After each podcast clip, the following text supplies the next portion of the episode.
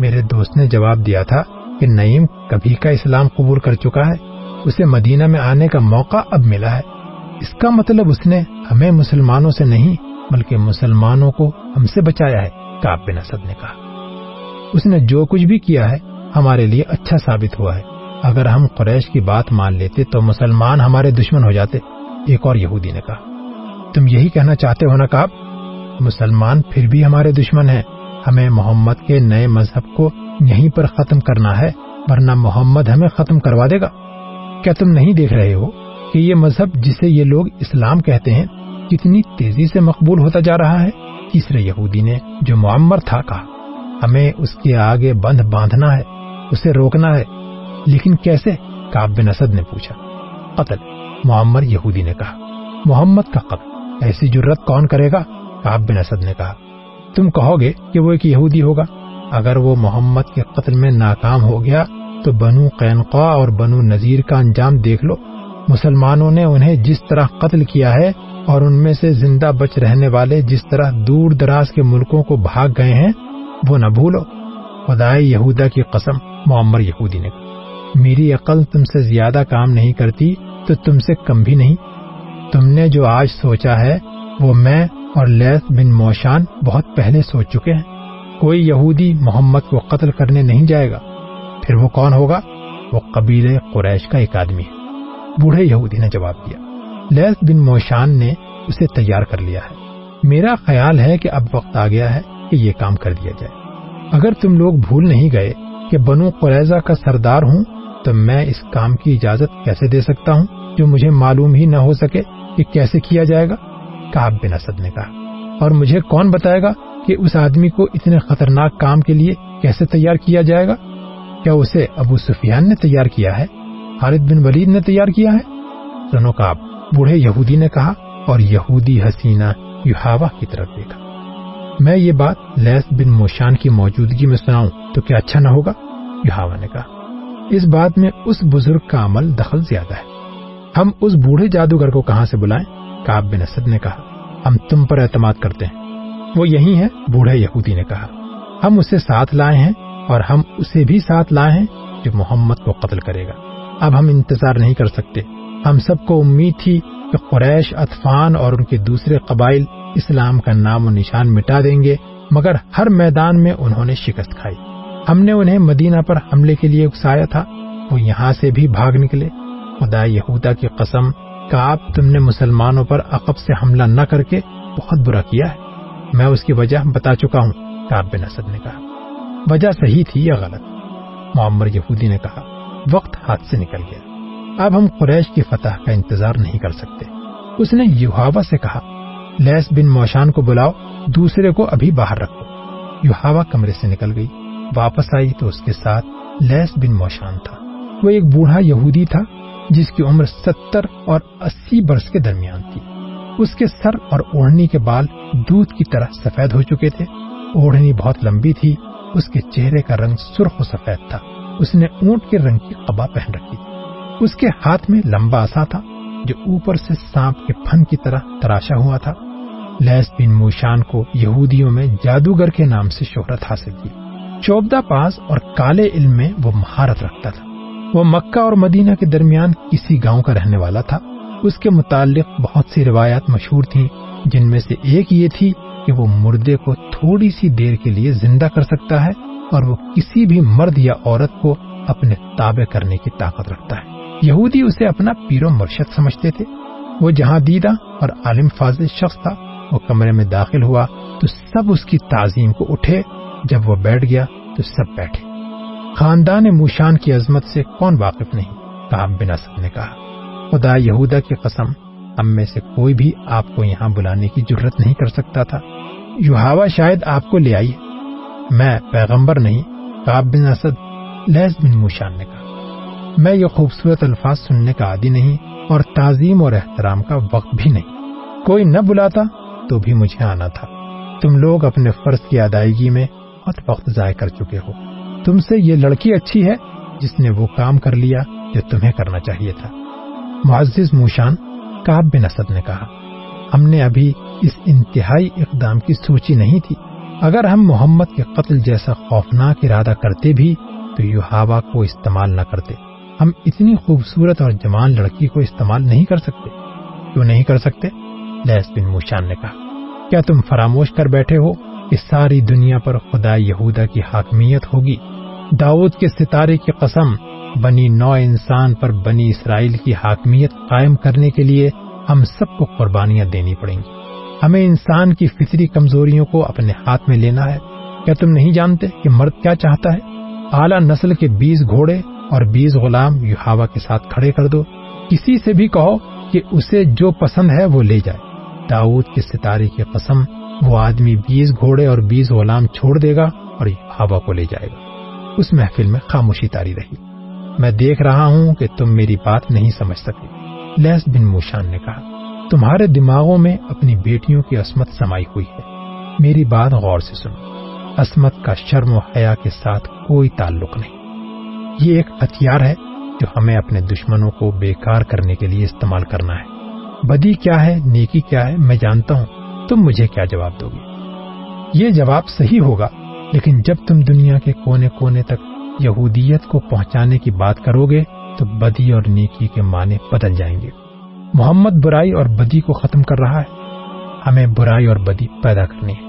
مگر ہم خود برے اور بدکار نہیں ہوں گے۔ اگر تم روئے زمین پر پھیلی ہوئی نسل انسانی کو اپنی غلامی کے جہنم میں ڈالنا چاہتے ہو، تو غیر یہودیوں کو جنت دکھاؤ۔ انہیں جنت کی ہوریں دکھاؤ، انہیں میٹھی شراب پلاؤ۔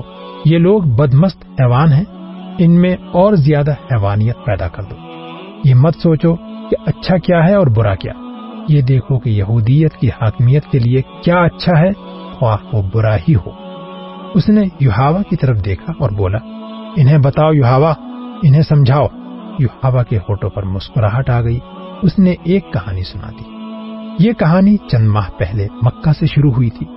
یوہاوا نے شرم و حجاب کے بغیر سب کو سنایا کہ وہ قریش کے تین نامور سالاروں، خالد اکرما اور صفوان کو اپنے حسن اور جوانی کے تلسم میں الگ الگ گرفتار کرنا چاہتی تھی۔ اس نے انہیں آپس میں ٹکرانے کی سوچی تھی، لیکن ان میں کوئی بھی اس کے ہاتھ نہ آیا۔ اس نے یہ بھی سوچا تھا کہ وہ تینوں کے دلوں میں اپنے سردار ابو سفیان کی نفرت پیدا کر دی گی۔ لیکن خالد پتھر ثابت ہوا یہاوا نے کہا اس نے مجھے دھتکارا نہیں، لیکن وہ دلچسپی بھی ظاہر نہ کی، جس کی مجھے توقع تھی۔ میرا خیال ہے کہ اکرما اور صفوان پر خالد کا ہی اثر ہے۔ یہ تینوں جنگ و جدل کے دل دادا ہیں۔ اس کے سوا کچھ سوچتے ہی نہیں۔ یوہاوا مایوس نہ ہوئی۔ اس نے اپنی کوشش جاری رکھی۔ خالد سے اس نے توجہ جلد ہی ہٹا لی، کیونکہ اس کے دماغ میں یہی ایک سودا سمایا ہوا تھا کہ مسلمانوں کو میدان میں شکست دینی ہے۔ اور رسول اکرم صلی اللہ علیہ وسلم کو میدان جنگ میں یا جنگی قیدی بنا کر قتل کرنا ہے۔ ایک روز یوہاوا مکہ سے چار میل دور ایک گاؤں میں گئی اور دن کے پچھلے پہر وہاں سے واپس چلی۔ اس کے ساتھ دو لڑکیاں اور تین آدمی تھے۔ وہ سب یہودی تھے اور دو گھوڑوں والی گاڑی پر سوار تھے۔ ابھی آدھا راستہ بھی طے نہیں ہوا تھا کہ صحرائی آندھی آ گئی جو ریت کے ٹیلوں کو اڑا لے جاتی ہے۔ ایک تو اس کی رفتار اتنی تیز ہوتی ہے کہ تنو مند آدمی بھی پاؤں جما کر کھڑا نہیں رہ سکتا۔ اگر جسم کا کوئی حصہ ننگا رہ جائے تو ریت اتنی زور سے ٹکراتی ہے کہ کھال اترتی محسوس ہوتی ہے۔ اونٹ گھوڑے بے قابو ہو کر بھاگ اٹھے تھے۔ اچانک ریت کی ایک دیوار جو زمین سے آسمان تک اونچی ہوئی تھی، بڑی تیزی سے آئی اور ان یہودیوں کی گھوڑا گاڑی کو اس دیوار نے نکل لیا۔ فضا لال ہو گئی۔ ریت کے تھپیڑے اتنی زور سے پڑنے لگے جیسے بحری طوفان میں موجیں اٹھ اٹھ کر کشتی پر پڑتی اور کشتی کو پٹکتی ہیں۔ ٹیلے جڑوں سے اکھڑنے لگے۔ صحرائی آندھی میں رک کر کھڑے ہو جانا بہت ہی خطرناک ہوتا ہے۔ ریت اس طرح جسم سے ٹکرا کر وہیں کھٹا ہونے لگی جیسے کوئی بیلچے سے ریت پھینک رہا ہو۔ کچھ دیر بعد وہاں ریت کی اونچی ڈھیر بن جاتی اور اس میں ایک انسان دفن ہوتا ہے مگر وہ زندہ رہ نہیں سکتا۔ آندھی ہمارے پہلو کی طرف سے آئی تھی یوہاوا نے سنا۔ گھوڑے ریت سے لدے ہوئے، چھکڑ برداشت نہ کر سکے اور بے لگام ہو گئے۔ انہوں نے اپنا رخ آندھی کے رخ کے مطابق کر لیا اور سرپٹ دوڑ پڑے۔ آگے چھوٹے بڑے گڑھے آ گئے۔ گھوڑا گاڑی بڑی زور سے اچھلتی ڈولتی اور بے لگام گھوڑوں کے رحم و کرم پر اڑی جا رہی تھی۔ گاڑی کے اندر اس قدر ریت آ رہی تھی کہ اپنا آپ بھی نظر نہیں آتا تھا۔ ایک جگہ گاڑی کے ایک طرف سے پہیے گڑھے میں چلے گئے یا دوسری طرف کے پہیے اونچی جگہ چڑھ گئے، گاڑی ایک طرف سے اتنی اوپر اڑ گئی کہ اس کا پہلو کے بل گرنا یقینی تھا، لیکن گاڑی نہ گری۔ اسے اتنا سخت جھٹکا لگا کہ میں جو اس طرف بیٹھی تھی لڑک کر باہر جا گئی۔ گاڑی آگے نکل گئی، میں کلا بازیاں کھاتی گئی، سنبھل کر اٹھی اور اپنے ساتھیوں کو پکارا، مگر آندھی کے زناٹوں اور ان کی چیخوں میں اپنی آواز مجھے بھی مشکل سے سنائی دے رہی تھی۔ میرے ساتھ گاڑی میں جو بیٹھے تھے، انہوں نے شاید مجھے گرتے نہیں دیکھا تھا۔ اگر دیکھا تھا، تو ان میں سے کسی میں اتنی ہمت نہ تھی کہ میرے پیچھے عہد آتا تاکہ میں تنہا نہ رہتی۔ میں اتنی خوفزدہ کبھی نہیں ہوئی تھی اور میں ایسی خوفناک آندھی میں بھی کبھی نہیں پھنسی تھی۔ آندھی میں کچھ نظر نہیں آتا تھا۔ میرے نیچے کوئی راستہ نہیں تھا۔ مجھے یہ بھی معلوم نہ تھا کہ گھوڑے صحیح راستے سے ہٹ کر نہ جانے گاڑی کو کس طرف لے آئے تھے، میں چہرے پر کپڑا ڈالے، آندھی کے رخ میں جا رہی تھی۔ پاؤں جمتے نہیں تھے۔ یوہابا کو آندھی ٹھکیلتی لے جا رہی تھی۔ اچانک آندھی کی چیخ بہت ہی بلند اور ڈراونی ہو گئی۔ یوہاوا پہلے نیچے گر گئی۔ وہ گھاٹی تھی جو وہ آندھی کے زور پر اتر گئی۔ پھر وہ ایک دیوار سے ٹکرائی یہ ریتیلی مٹی کی دیوار تھی۔ یوہاوا اس پر ہاتھ رکھ رکھ کر آگے چلتی گئی۔ یہ نشیبی جگہ تھی جس میں مٹی کے ٹیلے اور ڈن مڈن سے صحرائی درخت بھی تھے۔ یہاں آندھی کی چیخیں ایسی ہو گئی تھی جیسے بہت سی عورتیں چیخ چلا رہی ہوں۔ بعض چیخیں آندھی کی لگتی ہی نہیں تھی یہ انسانوں کی بھی نہیں لگتی تھی وہ چڑیلوں یا درندوں کی معلوم ہوتی تھی یہ یہودی حسینہ جو اپنے آپ کو نڈر اور دلیر سمجھتی تھی، خوف سے رو پڑی۔ وہ جانتی تھی کہ آندھی تھم جائے گی، لیکن وہ یہ بھی جانتی تھی کسی کے ہاتھ چڑھ گئی تو وہ اسے اس کے گھر نہیں، اپنے گھر لے جائے گا۔ اور یہ بھی ہو سکتا تھا کہ کوئی اسے خراب کر کے قتل کر جائے۔ رات آ رہی تھی، بھیڑیوں کا خطرہ الگ تھا۔ کوئی اور خطرہ نہ ہوتا تو یہ خطرہ موجود تھا کہ وہ مکہ کے راستے سے بھٹک آئی ہے۔ صحرا میں راستے کی تلاش ناممکن ہوتی ہے۔ بھٹکے ہوئے مسافر کا انجام موت ہوتا ہے۔ وہ تھکن سے نہیں، پیاس سے مرتا ہے۔ اسے اونٹ کے بڑبڑانے کی آواز آئی۔ اس کی دہشت زدگی بڑھ گئی، لیکن اسے آندھی کی آواز سمجھ کر اس نے دل کو تسلی دی۔ اسے کچھ بھی نظر نہیں آ رہا تھا۔ وہ مٹی کی دیوار پر ہاتھ رکھ رکھ کر جا رہی تھی۔ یہ دیوار بہت بڑا ٹیلا تھا جو آگے جا کر گھوم گیا۔ اونٹ کی آواز یک بارگی پھر سنائی دی۔ اب یہ آواز بہت قریب سے آئی تھی۔ اتنے قریب سے کہ یو ہوا رک کر پیچھے ہٹائی۔ اب اسے شک نہ رہا، یہ اونٹ کی ہی آواز تھی۔ اونٹ اکیلا نہیں ہو سکتا تھا۔ دو تین آدمیوں کا وہاں ہونا ضروری تھا۔ یہ آدمی اس کے ہمدرد تو نہیں ہو سکتے، وہ گناہ اور بدی کا دور تھا۔ یوہاوا نے وہاں سے بھاگنے کا ارادہ کیا، لیکن کس طرف؟ کہاں؟ وہاں کوئی پناہ نہیں تھی۔ آدھی ٹیلوں اور خشک درختوں کے درمیان سے گزر کر ہیبت ناک چیخیں پیدا کر رہی تھی۔ یوہاوا کے پاؤں جیسے زمین نے جکڑ لیے تھے۔ اسے اپنے ان آدمیوں پر غصہ آنے لگا، جن کے ساتھ وہ گھوڑا گاڑی میں جا رہی تھی۔ انہیں اتنا بھی پتہ نہ چلا کہ وہ گاڑی سے گر گئی ہے۔ کوئی طاقت تھی جو اسے ڈھکیل کر ایک طرف لے گئی۔ وہاں سے دیوار کی طرح سیدھا کھڑا ٹیلا اندر کو چلا گیا تھا۔ یہ بڑی اچھی اوٹ تھی۔ وہ آندھی کے تھپیڑوں سے محفوظ ہو گئی۔ وہاں تین چار گز دور تک وہ دیکھ بھی سکتی تھی۔ اسے اونٹ نظر نہیں آ رہا تھا۔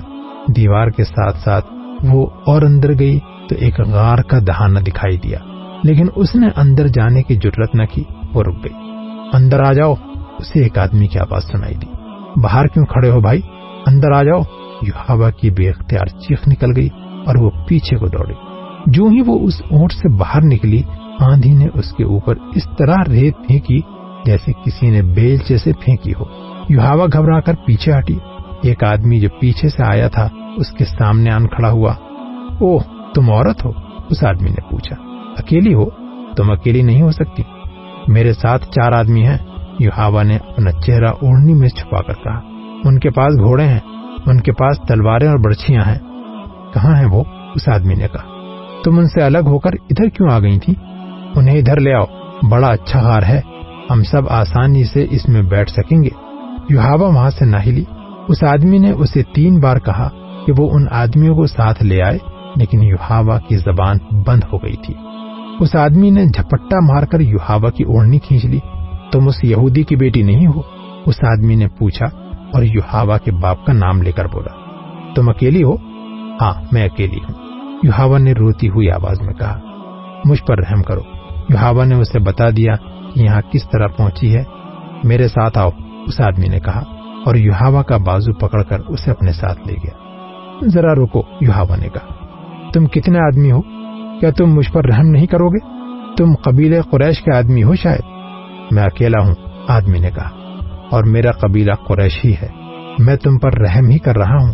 میں نے تمہیں مکے میں اکثر دیکھا ہے۔ یوہاوا نے کہا، تمہارے نام سے میں واقف نہیں، میں جرید بن مسیب ہوں۔ میرے ساتھ آؤ، پھر تم مجھے گھر تک پہنچا دو گے؟ یوہاوا نے پوچھا، میں تمہیں ناراض نہیں کروں گا۔ اونٹ جس کی آواز یوہاوا نے سنی تھی، وہ جرید بن مسیب کا تھا، جو باہر کہیں بیٹھا تھا۔ جریر یوہاوا کو غار میں لے گیا۔ جریر، دراز قد، گھٹے ہوئے جسم اور دلکش چہرے مہرے والا جوان آدمی تھا۔ اس نے غار میں لے جا کر یوہاوا کو پانی پلایا اور ایک تھیلی اس کے آگے رکھ دی، جس میں کھجورے تھی خاموشی سے بیٹھی رہو جرید نے کہا۔ آندھی کا زور ٹوٹ رہا ہے، میں تمہیں گھر پہنچا دوں گا۔ ذرا خاموش رہ کر اس نے یوہاوا سے پوچھا، تم نے یہ کیوں کہا تھا کہ میں تمہیں ناراض نہیں کروں گی؟ تم مجھے گھر پہنچانے کا معاوضہ لوگے، یوہاوا نے کہا۔ میں اور کیا معاوضہ دے سکتی ہوں؟ میں کوئی معاوضہ نہیں لوں گا، جرید نے کہا۔ میں ان میں سے نہیں ہوں۔ اگر میں نے تمہیں کسی سے لڑ کر چھینا ہوتا تو تم میرا انعام ہوتی، مگر تم نے مجھ سے رحم مانگا ہے۔ رحم کرنے کا معاوضہ کون لیتا ہے؟ یوہاوا اس کے منہ کی طرف دیکھتی رہی۔ جرید بن مسیب لیٹ گیا۔ یوہاوا نے اس کے ساتھ کچھ باتیں کی تھوڑی دیر بعد اسے یقین ہو گیا کہ جرید کی نیت میں خرابی نہیں۔ وہ تو اس کے ساتھ کھل کر بات بھی نہیں کرتا تھا۔ یوہاوا پریشان ہو گئی۔ جرید یوہاوا نے پوچھا، کیا میں خوبصورت نہیں؟ کیا تم مجھے پسند نہیں کرتے؟ جرید نے کہا لگایا، مگر بولا کچھ بھی نہیں۔ تم کیوں ہنستے ہو؟ یوہاوا نے پوچھا۔ میں تمہاری ہنسی سے ڈر گئی خدا کی قسم، تم بہت خوبصورت ہو۔ جرید نے کہا۔ تم میری پسند کی لڑکی ہو، لیکن جس طرح اور جس جگہ تم مجھے ملی ہو، یہ مجھے پسند نہیں۔ میری مردانگی کو مت للکارو۔ تمہارا جسم مجھے بہت اچھا لگتا ہے۔ لیکن میرے دیوتا مجھ پر لانت بھیجیں گے کہ میں نے مصیبت میں پھنسی ہوئی لڑکی کا ہاتھ پکڑا اور اس کے جسم کو اپنا انعام سمجھ لیا۔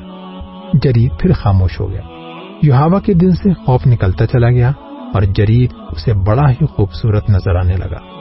میں نے جرید کو مکہ میں کئی بار دیکھا تھا۔ یوہاوا نے کاب بن اسد کے گھر میں سب کو یہ کہانی سناتے ہوئے کہا، لیکن میں نے کبھی اس کی طرف کوئی توجہ نہیں دی تھی۔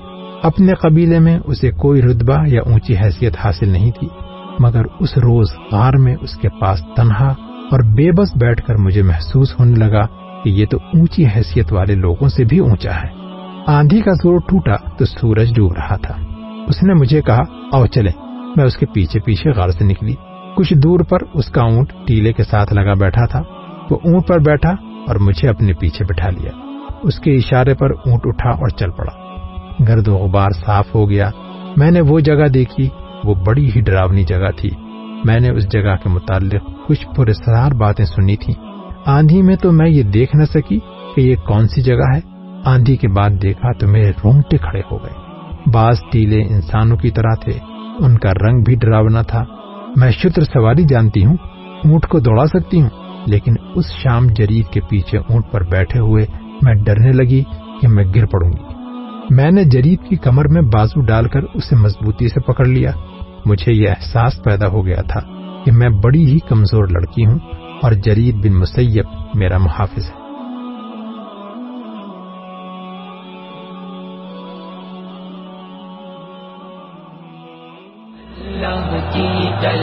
ہے۔